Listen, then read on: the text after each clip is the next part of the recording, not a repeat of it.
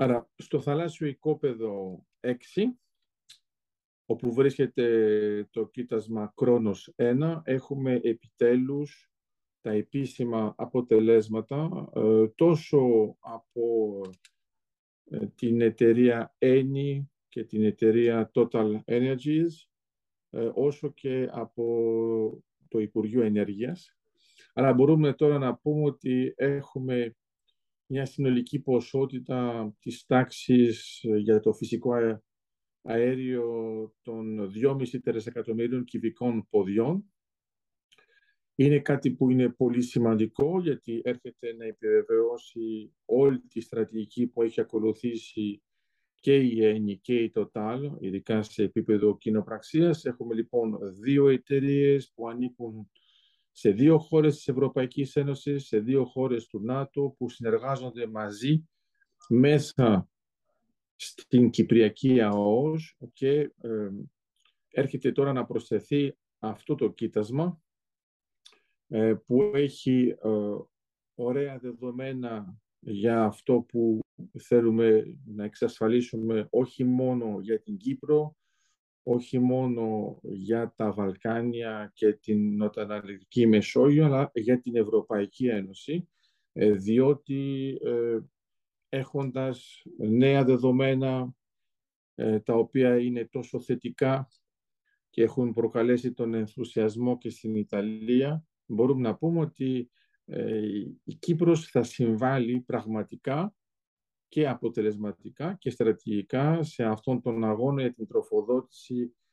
της Ευρωπαϊκής Ένωσης όσο αφορά την ενέργεια και αυτό βέβαια αναβαθμίζει τον ρόλο της Κύπρου και αναβαθμίζει και τον ρόλο του ελληνισμού γιατί είμαστε τώρα σε μια περιοχή που μπορούμε να πούμε ότι με αυτές τις επιτυχίες βάζουμε πίσω τα θέματα των διεκδικήσεων, των παράλογων διεκδικήσεων της ε, Τουρκίας. Και επίσης επειδή είμαστε στο θαλάσσιο οικόπεδο 6 που είναι κοντά στο θαλάσσιο οικόπεδο 10 ε, έχουμε μεγάλα ωφέλη γιατί σημαίνει ότι στην περιοχή έχουμε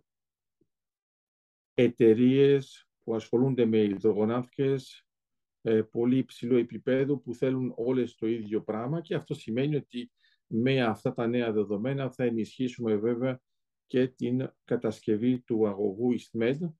και τα πράγματα λόγω της ε, ανάγκης της Ευρωπαϊκής Ένωσης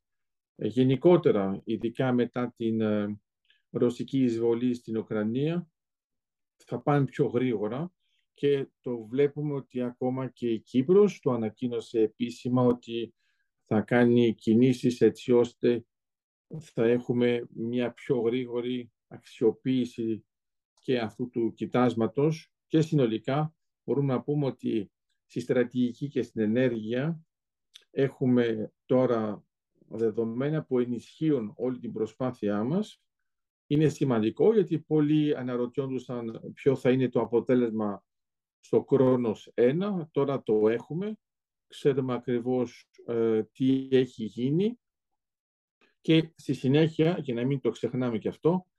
το Tungsten Explorer που έκανε αυτή την επιτυχία ε, βρίσκεται ήδη ε, στον ZEVS 1, άρα το άλλο στόχο. Ε, και αυτό θα γίνει και πάλι στο θαλάσσιο οικόπεδο 6, άρα είναι πολύ σημαντικό γιατί θα ξέρουμε ακριβώς τι γίνεται καλύτερα και σε αυτό το θαλάσσιο οικόπεδο και θα μπορέσουμε μετά να δούμε τι γίνεται σε επίπεδο υψηλής στρατηγικής σε συνδυασμό με τα κυπριακά δεδομένα και